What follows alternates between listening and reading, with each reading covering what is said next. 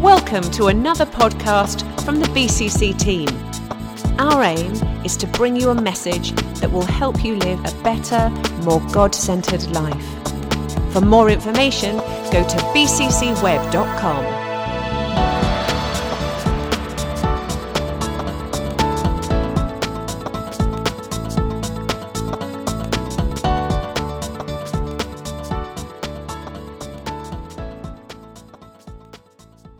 Well, part four of our excellent series, Movement and Multiplication. Just remind myself of the title How Can I Trust God More? This word trust is a big, big word. This word trust. I was, um, I was looking at, uh, thinking of something funny to say. So let's move on to the text.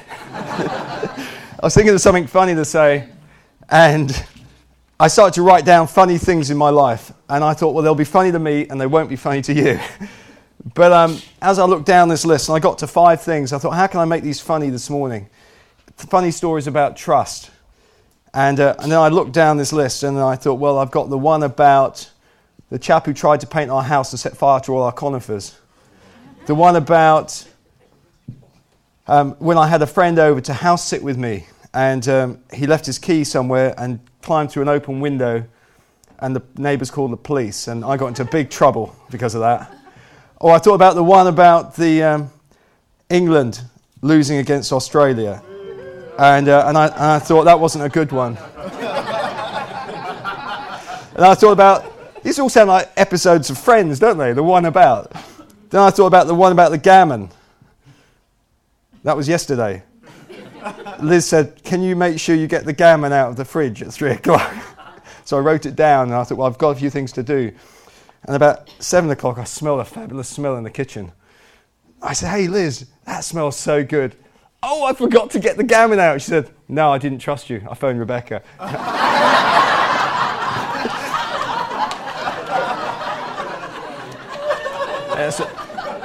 Pete and Anna, that's what happens. It's only, only a matter of time. But, um, you know, Pete, uh, Anna's wedding, Pete's wedding as well, I, th- I did tell a story about Anna breaking things. and lo and behold, she went and broke something on her honeymoon.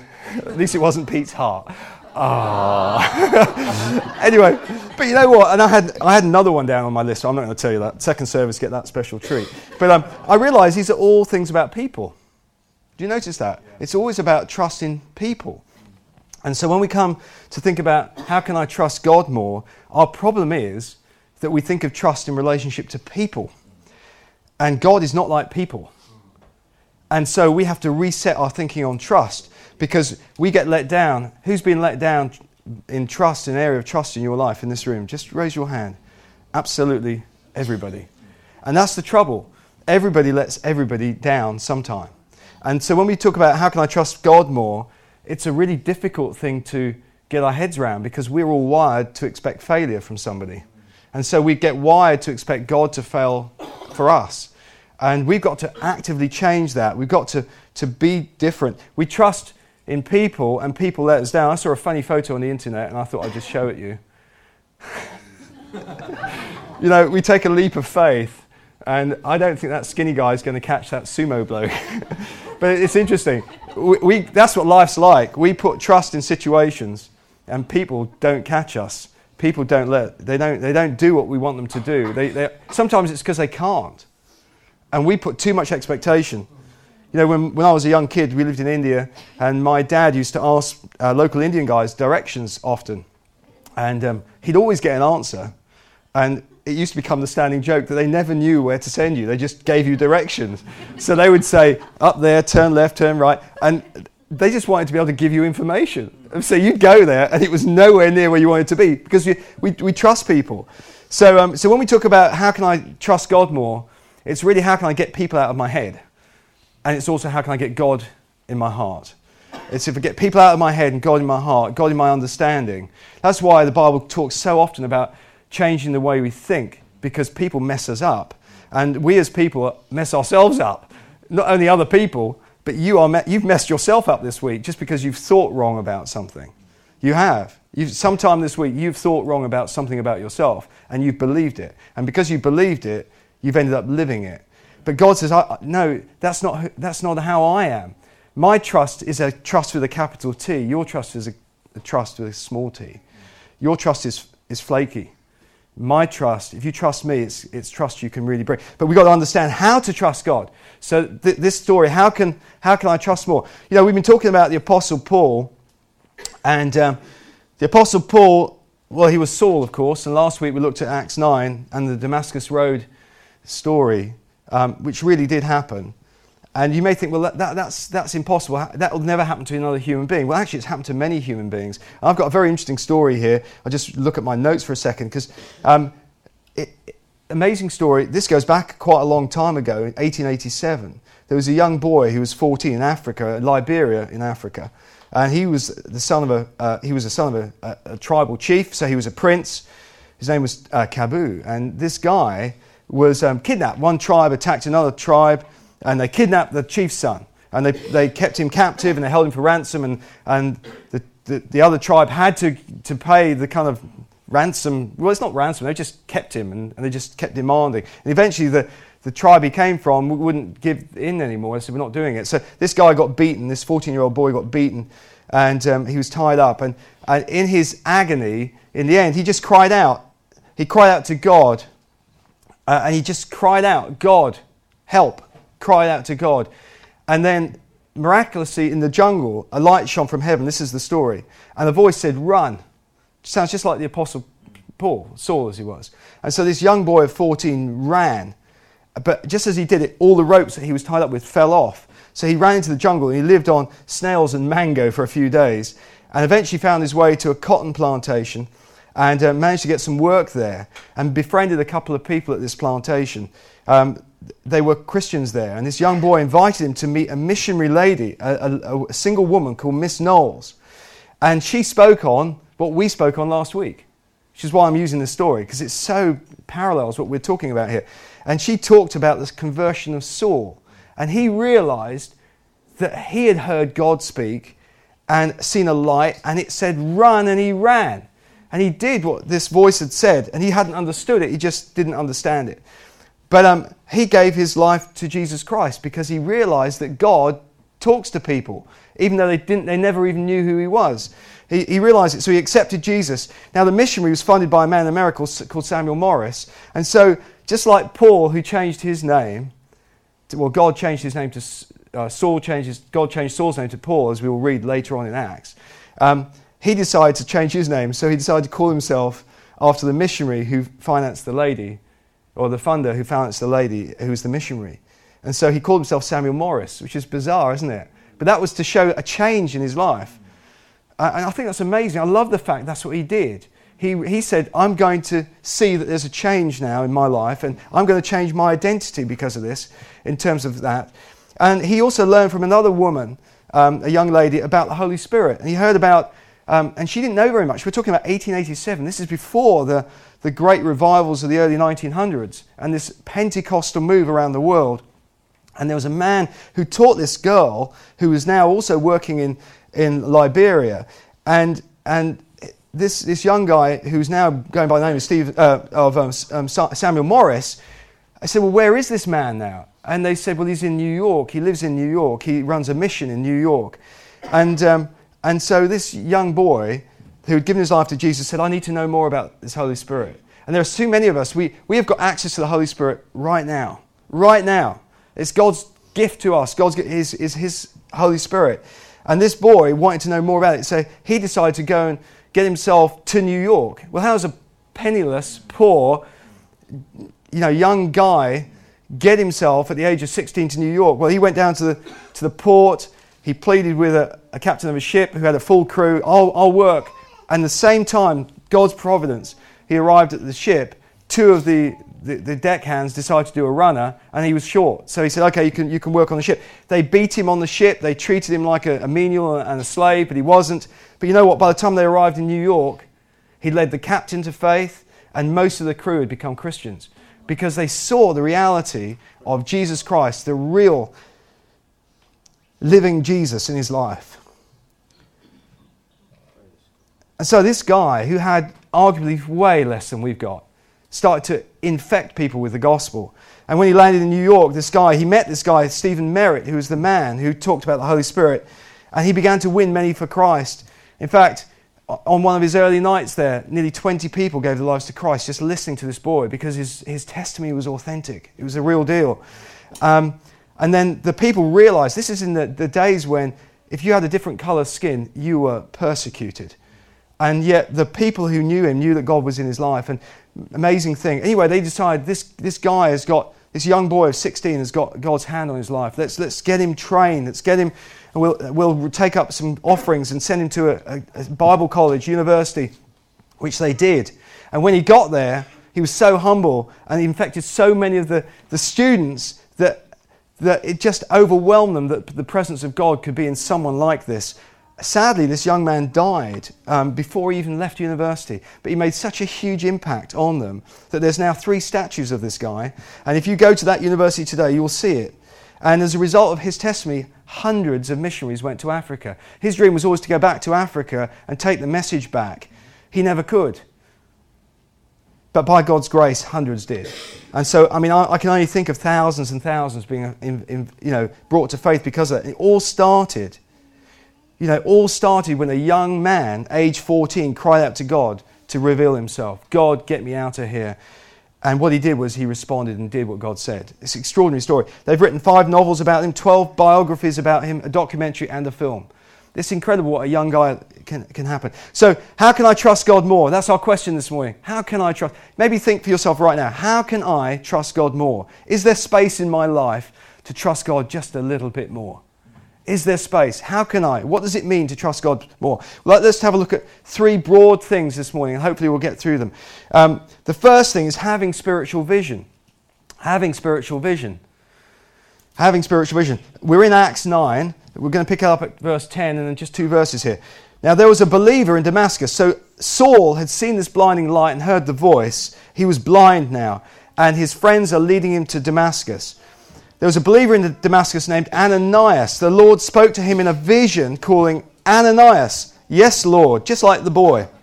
He replied, The Lord said, Go over to Straight Street, to the house of Judas. That was on, tradition tells us it's the west end of Straight Street. When you get there, ask for a man from, Saul, uh, from Tarsus named Saul. He's praying to me right now. I've shown him a vision of a man named Ananias coming in and laying hands on him so he can see again.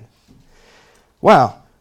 So God intercepted Saul on the Damascus Road. And some people will say, well, how come I don't get that experience? Is my faith real? Is it real? Have I really met God? Because I responded in a service, because I heard someone give the gospel, because my friend told me, because I raised my hand, because as a young person in rock or, you know, in the, you know, I went forward when someone, am I really a Christian? The answer is yes, you are.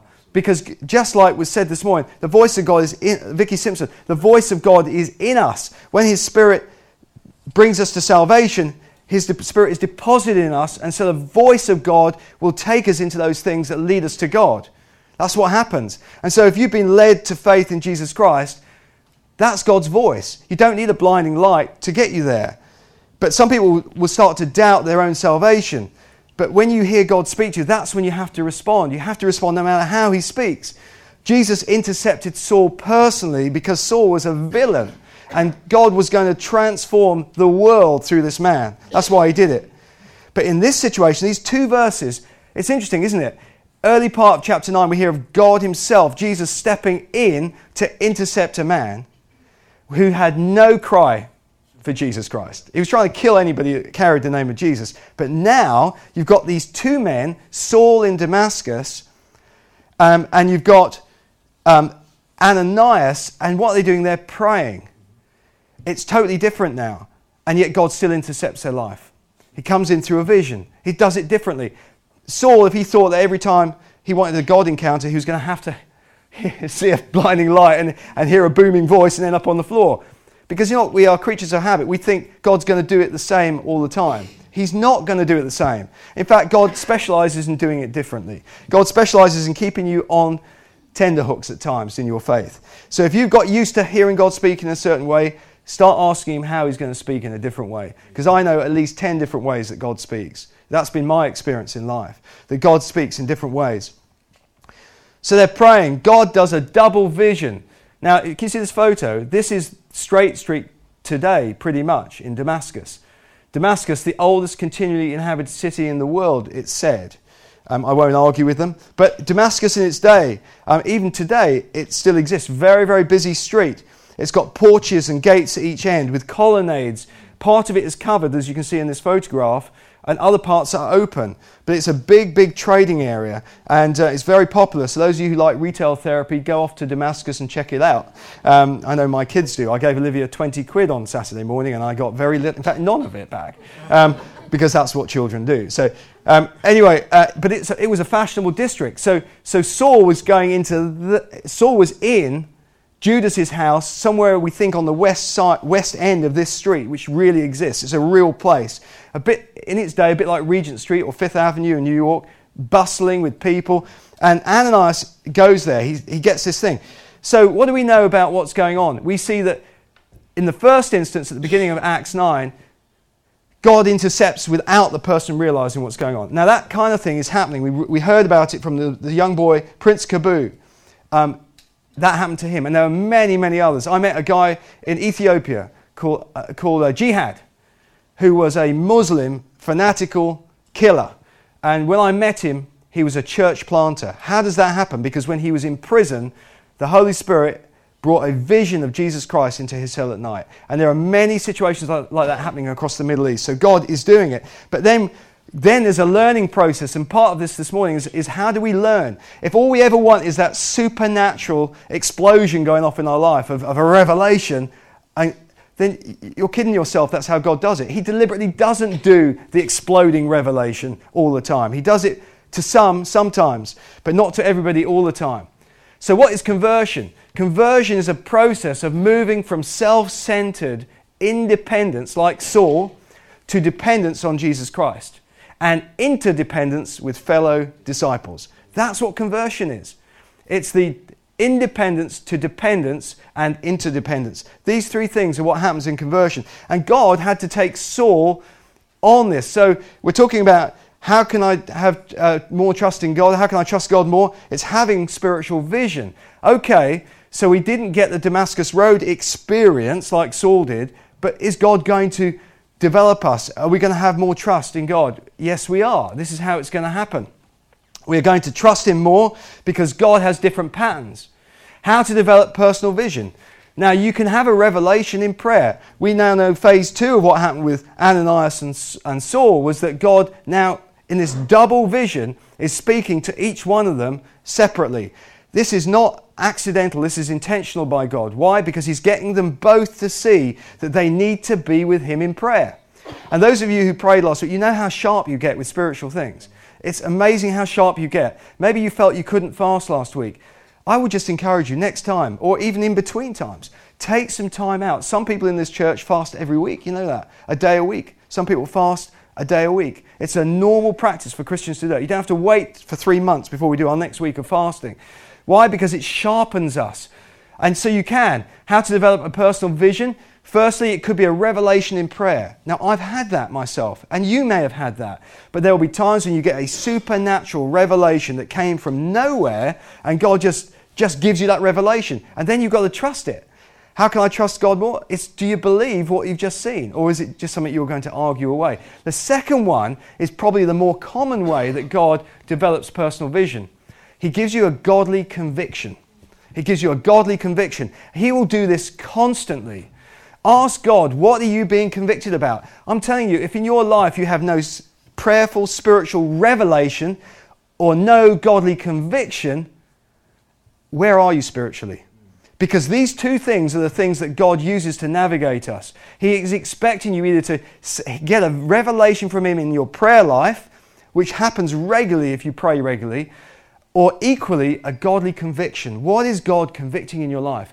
And a godly conviction is, you can test it. What's a godly conviction? It's what energizes you, what excites you, what gives you. If you're turning up at church and you are absolutely going through the motions, if you're not even going to your life group, if, you're, if you've got no energy when it comes to kingdom stuff, you've got to work on yourself because God's not going to do all the work for you. You know, as my kids get older, they start little, you know, for the first three years of life, we're trying to get them to stand and walk, aren't we? And to talk. Once they get beyond three, we're trying to get them to sit down and shut up. but um, you know what? Sometimes you've got to get yourself up and get yourself owning responsibility, adults. If you are an adult in the kingdom, you've got to own it. You can't rely on the, the leaders. You can't rely on your life group. If your life group is having to phone you every week and say, Where are you? Because we want your, t- your fellowship, we want you to be involved. There's a reason for that. It's because they value you. But you've got things that are dominating your life. So, what energizes you? What energizes you? What energizes you? What confronts you? What says, look, you know, what do you come up to? Almost makes you angry. I know anger is not a good spiritual fruit, but, um, but you know what? You know those things that really irritate you. I heard about someone who um, I had breakfast with someone yesterday, and he told me how he got mugged in London, and um, his watch was stolen. And as he told me about that, I, I said, "Did you hit the bloke?" and I, I thought, God, God, I've got to, pray. This is the end of a week of prayer and fasting. And I said, Did you hit him? But this guy on a bike pulled up, did, coasted round this fella, and um, in a darkened area in central London, while this guy was coming back from church in the evening, and he circled round, he pulled a short knife out and said, Give me your watch. I said, I would have just belted that bloke as hard as I possibly could.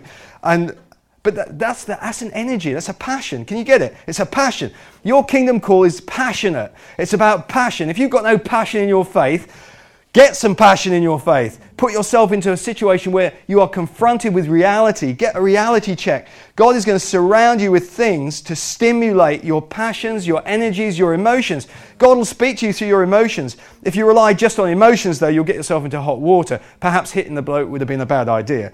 But I don't know. I just said to this friend of mine who I was having breakfast with, you know what? Those sort of things really, they make my blood boil. I want to go do something about it. But that's what vision, that's how vision forms sometimes. It's what energizes you, what confronts you. Where can I serve? Maybe you are passive. Maybe you are a naturally passive and moderating person. In our staff for this last week, we've been going through strengths in people, and some of our team are very steady, stable, and that, you need those kind of, kind of people. But maybe that's what you're like, and you just and you're just feeling like you're not triggered into vision. Well, where can you serve? How can you serve? You could serve in the church. You don't have to serve in the church, by the way. We're not looking for, for volunteers. We're looking for ministry people in our church. For us, anybody who's volunteering in the team, you're a ministry person. You are a ministry person. Bring ministry to that team. Bring ministry. If you're a welcome team person, Minister to people as they come down the car park. Minister them as they come through the front door. Minister them. You know, show them you know them, you love them. Ask them their name. Find out about them. Connect them with somebody else. It's a ministry opportunity, whether you work with Pebbles or Rock or Ark. You know, do you know, have you ever prayed? Have you ever prayed? Do you know God answers prayer? There are plenty of religions out there and faiths that have no concept of being able to even speak to God, let alone hear God and have an answer to prayer. In fact, I don't know of anybody I've ever spoken to who has been from another faith or another religion who's ever been able to tell me they've heard God speak to them. Ever. And I've spoken to all sorts of different groups and factions. They just don't. And if you say to someone, you know what, God spoke to me, that, well, they'll either think you're nuts, but if they know you, they'll think, how, how can you say that? It will create a question. It will create a question. So, how can you develop that personal vision? Um, what, can what, where are your godly convictions? What energizes you? What confronts you? Where can you serve? Just get yourself into a serving opportunity. Get involved in the night shelter. We don't run that here. Speak to Rob and Angela or others in the team who are involved with the night shelter or, or get involved with another charitable exercise. It doesn't matter. Just serve your fellow human beings. Get yourself into a hot spot where, where people who've got real needs are there. You can join our hope teams. You can go on our food runs and our bread collections just go meet some people. It was brilliant that the youth went out to Ramsden and just served beef burgers and had great fun with those families and uh, shared their faith. What a great thing. You realize what you got. And what are you holding? What are you holding? What have you got in your life right now? What have you got that you are holding too tightly to? What have you got? These things will help you form your personal vision and it will sync with what the church is doing, by the way. Nothing you can come up with will ever be bigger than what we together will come up with. Let me tell you that. Just as long as your heart is good and you are going to share about those things, then, then things will be great. I want to just bring in this verse. Um, this is absolutely God's word for our church right now. This is God's word for our church right now. But in the third year, you will plant crops and harvest them. You will tend vineyards and eat their fruit. Isaiah 37, the back end of verse 30. We've been talking about this for a few months now. This is the season for this church right now. Did you hear me? If you heard me say that, put your hand up. If you didn't hear me say it, read the words on the screen. Listen. But in the third year, you will plant crops and harvest them. You will tend vineyards and eat their fruit. Whatever you plant now, God will multiply. Whatever you plant, what are you planting? In the, there was a prophetic word on Friday night in the prayer meeting. The packet of seeds is now open. God has said, tear open that packet. Those seeds are ready to be planted. It's, it's anything you've got in your life that can share the kingdom of God with somebody else in any way, shape, or form. Get those seeds out. If you are holding on, if you not, if you don't even know what is in your packet, find out. Because God is saying, get those seeds out, plant those seeds, get the information out, get awareness out, get, get His kingdom information out. Pray for people, offer to pray for people, spend your time with people, help people to trust God, bring information into people's situations, invite them to church. Get the seeds of the kingdom of God into people's situations. Share your faith. God will multiply. Someone told me in one of the prayer meetings this week their business situation is really strange right now. They're getting work opportunities multiplying up in their situation. The kingdom of God is not about this Sunday morning, it's about everywhere you touch. Watch what's going on in your business world. Use the seeds that God's given you to plant. If you don't plant, you will not harvest.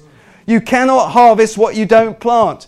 And seeds have to go into soil. A seed is useless in a packet.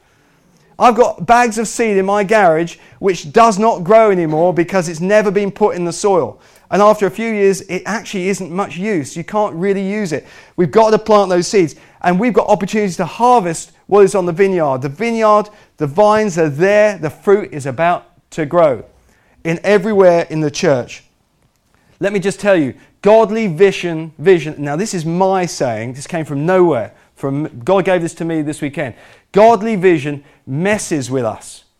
It matures in us and multiplies through us. I tell you, write this down. Godly vision messes with us, it matures in us, and it multiplies through us. God's godly vision will mess you around because He will shake you out of your routines. He will mess around with you. If you want God's vision, who wants God's vision? Yes. You've all got capacity to see vision. Ananias and Saul both saw vision in prayer. Grasp it, write it down. Write this down in your journals. Write this down in your your iPads, on your iPhones.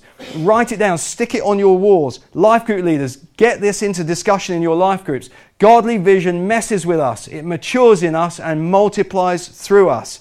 If it's not messing with you, you haven't got a vision from God. And if you haven't got a vision, the Bible says you will. What does the Bible say? Without a vision, the people, your faith will die.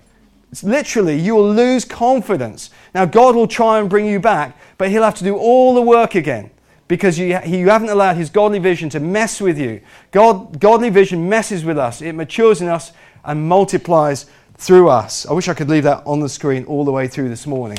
That would probably, I could stop there actually, and, that, and we could just go straight into worship. But a few other things. So that's the first one, having spiritual vision. The second one is battling our doubts. Acts 9 13 14, 14 says, But but Lord, Ananias, exclaimed Ananias, I've heard many people talk about the terrible things this man has done to the believers in Jerusalem.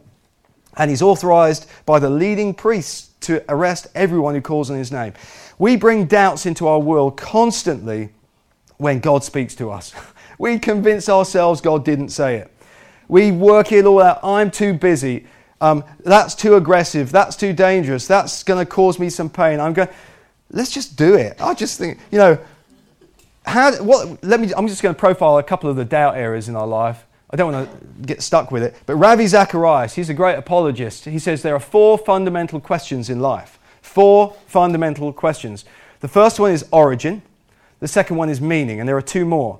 But um, Christianity is unique. It's the only um, religious faith in the world that can answer the four fundamental questions in life. The four fundamental questions are your worldview. It's what you see around you and why you think the way you think. You'll base your thinking on, on whether or not there's a God or not a God based on fundamentals. And the four fundamental worldview questions are origin, meaning. Oh, let's go back. Morality and destiny. Origin, meaning, morality, and destiny. Those four things are the things that will shape your life. They were the, they're the four things that fundamentally anybody who is a person needs to understand and think about morality, destiny, etc. Um, these are important areas. And you know, other religions, other faiths do not have answers for these four things. They don't have answers for it. They may, you may think they do, but they don't. They don't answer the origin question. They don't answer the meaning question in your life. They don't answer the morality question and they don't answer the destiny question. They may answer some of it, but they don't answer all of it. And it doesn't matter whether you're, you're a humanist, whether you're an agnostic, whether you're a skeptic, whether you're um, a Muslim, whether you're a Hindu, whether you're a Sikh, whether you're a Buddhist, there are, there are missing pieces in these four requirements, but the scriptures, the word of truth, answers every single one of them with fact and information and is expanded. So let me give you an example. In terms of origin, there are so many verses. In the beginning, God created the heavens and the earth. In the beginning, God created. You know, Darwin, he had two chapters Origin of Species, two chapters that made the point that if, you, if within the next forthcoming years my theory cannot be proven, then it's meaningless effectively. And it never has been proven. There's never been a proven case of one species mutating into another. There is none. And yet, the skeptics out there all stick it up as being fact. It's not fact. The Bible is really clear about it. Genesis 1 1, in the beginning, God. Some of the most intelligent people on the planet can mathematically prove that God must exist. Mathematically. It's unbelievable that, that people are so persuaded by uncertainty and, and doubt, but it's the work of the enemy in the world. Um, you know, John 1 1 says, In the beginning was the Word, and the Word was God, and the Word was with God. The Bible gives the origin for who we are and where we're coming from. The Bible gives the meaning of why we exist. Why do we exist? I'll tell you why we exist. We exist to know Jesus Christ and Him crucified. That is the reason we exist. We exist to know God. That's what it is. Since the very beginning of time, God has always purposed that any man could come and know Him. And in fact, in Romans, it says that all creation cries out the existence of God so that any man can respond. So don't say that God's only really revealed himself to one or two. It's not true. The presence of God is revealed throughout this planet for all people in all nations with all colors and all languages. People know there is a God and they have the challenge in their life. They may not understand it fully, but God's meaning. It says in Ephesians 2:10. Can you read that? For we are God's masterpiece. He has created us anew in Christ Jesus so that we can do the things he planned for us long ago. That's our meaning. And there are many verses in the Bible. Our meaning is based in what God planned for us to do. It goes back to the vision question. Okay, morality. You know what? You lock your doors at night, don't you? You lock your car up. Why? Because you don't want a murderous person coming into your, your, your house where you're asleep. You don't want someone stealing your car. You don't want someone stealing your watch. You don't, you don't want it. You don't want bad things in your life. So, so morality is an important question. Is there good? Is there evil? Yes, there is. We all know there's evil. We all know there's good. What is good? You cannot define good. You cannot define it. Only God can define good. If you define good, it will be subjective right? It'll be subjective. It'll be your morality versus somebody else. And this world is full of people with their own subjective views about what I can do, what I can't do, what I've got a right to do, what you don't have a right to do. And people argue about it till the cows come home. The reason is because they've got different views about morality. What is good and what is. Hitler thought murdering people was good, right? We know it's wrong. How do you know it's wrong? Because it's just the common consciousness. No, it's not. It's because God has planted good in creation, and we know from His Word that what is good and what is evil. God's goodness is way bigger than our goodness, by the way. It's not based on humanity, it's based on godliness. It says in Psalm 136, verse 1 God, uh, give thanks to the Lord, for He is good. The Bible is full of scriptures about God's goodness. And finally, destiny. What is life all about? What happens after my death? What happens? Psalm 98 2 The Lord has made his salvation known. and revealed his righteousness to the nations. And the scriptures are full of God's morality and his destiny. The scriptures answer this. So we've got to take away our doubts and start trusting in what God says. Second area of doubts is for us sometimes as Christians, it is will God, oh, will God act? Will God, that was a heads up to someone who's got his head in his hands. Will God actually do what he says he will do? Yes, he will. Because if you believe in God, then you have to trust him. And if you trust him, he will do what he says he's going to do. The trouble is we put our trust in wrong things at times. We've got to get it right. Deuteronomy 31 8 says, Do not be afraid or discouraged, for the Lord will personally go ahead of you. He will be with you. He will neither fail you nor abandon you. If you know with all your heart that Jesus is the Son of God and that God exists, then you have got to trust Him. You have got to remove the doubts. You've got to battle those doubts and get on with knowing what you know is true about God. You know, I believe in prophecy. I've been reading this week during the prayer and fasting. You know, Ezekiel prophesied to the valley of dry bones and said, Dry bones, live again. But he didn't just prophesy to dry bones, he prophesied into people groups, he prophesied into the mountains and the hills and the valleys. When we speak, we can't live in a kind of just say it and it's, it's all done. But there is a power in the spoken word, and we build our faith through it. We, we speak it and we build it. You know, a very brief story. Um, if I can get this thing. Oh. My, um, oh, let's go back. I keep letting the cat out of the bag on that one. You know, when I was a kid growing up in, in, in India for a couple of years, I remember a story about a guy called Sadhu Sundar Singh. Now, Sadhu Sundar Singh was an Indian guy in North India, a Sikh by birth, 1904, age 14 again. His mother died. Don't tell me you can't do something at the age of 14 for the kingdom of God. You can absolutely do something at the age of 14. Our 11 to 14 year olds could be the most on fire people in this church. And actually, to treat them like kids is a mistake. They are vessels for God's Holy Spirit. It's amazing. So, at the age of 14, his mother died. He got so frustrated by this, he got angry. His, his life was kind of meaningless at the time. Uh, he started to attack and persecute Christians. Um, he burned the Bible, and in deep despair, he cried out for the true God to reveal himself. True God, reveal yourself. And he had a dramatic vision of Jesus in his glory and his love. And the voice said to him in Hindustani, so God speaks more than just English How long will you persecute me? I have come to save you. You are praying to know the, the right way. Why do you not take it? He heard the voice he heard the voice of God. He saw this dramatic vision of Jesus and he was baptized at the age of 16. As a Sikh, he became a, a, follower of Jesus Christ. As soon as his family found out, they tried to kill him with poison. I believe he was put down a well and they poured venomous snakes into the well to try and kill him off. In the end, he, had to, he was miraculously saved. God protected him, a bit like Daniel in the lion's den. But he was persecuted. Um, and then he, he left home. And as he got older, um, he called himself a sadhu. Now, if you're from a Sikh background, you'll know that a sadhu means holy man. And so he intentionally dressed as a holy man, carrying the name of Jesus. And his t- they, he was renowned in North India. Um, he, he survived stoning in various villages and people trying to kill him, but they called him the apostle with the bleeding feet.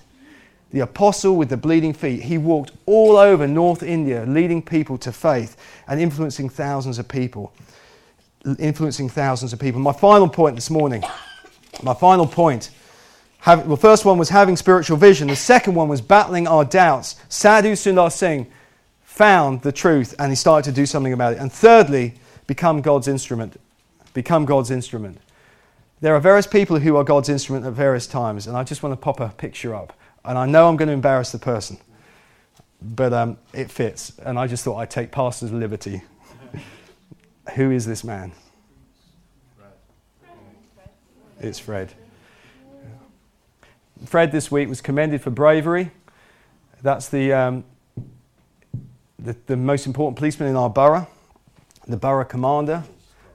And next to him, or next to Fred, shall I say, is the mayor, the lady mayor. And I don't know if you know this, but Fred caught armed bank robbers and influenced the pursuit of those bank robbers they were, they were accosted, and, and when, once the public had finally nailed them, the police turned up, which is how it happened. and they, uh, they were found guilty and have custodial sentences to this day. Seven other counts were brought against them. This happened on New Year's Eve last year. And, you know, God can do anything through anybody, but it takes someone to respond and do something about what they see. And that's what Fred did. So I didn't want to embarrass Fred, but I think we should just show our appreciation to Fred this morning.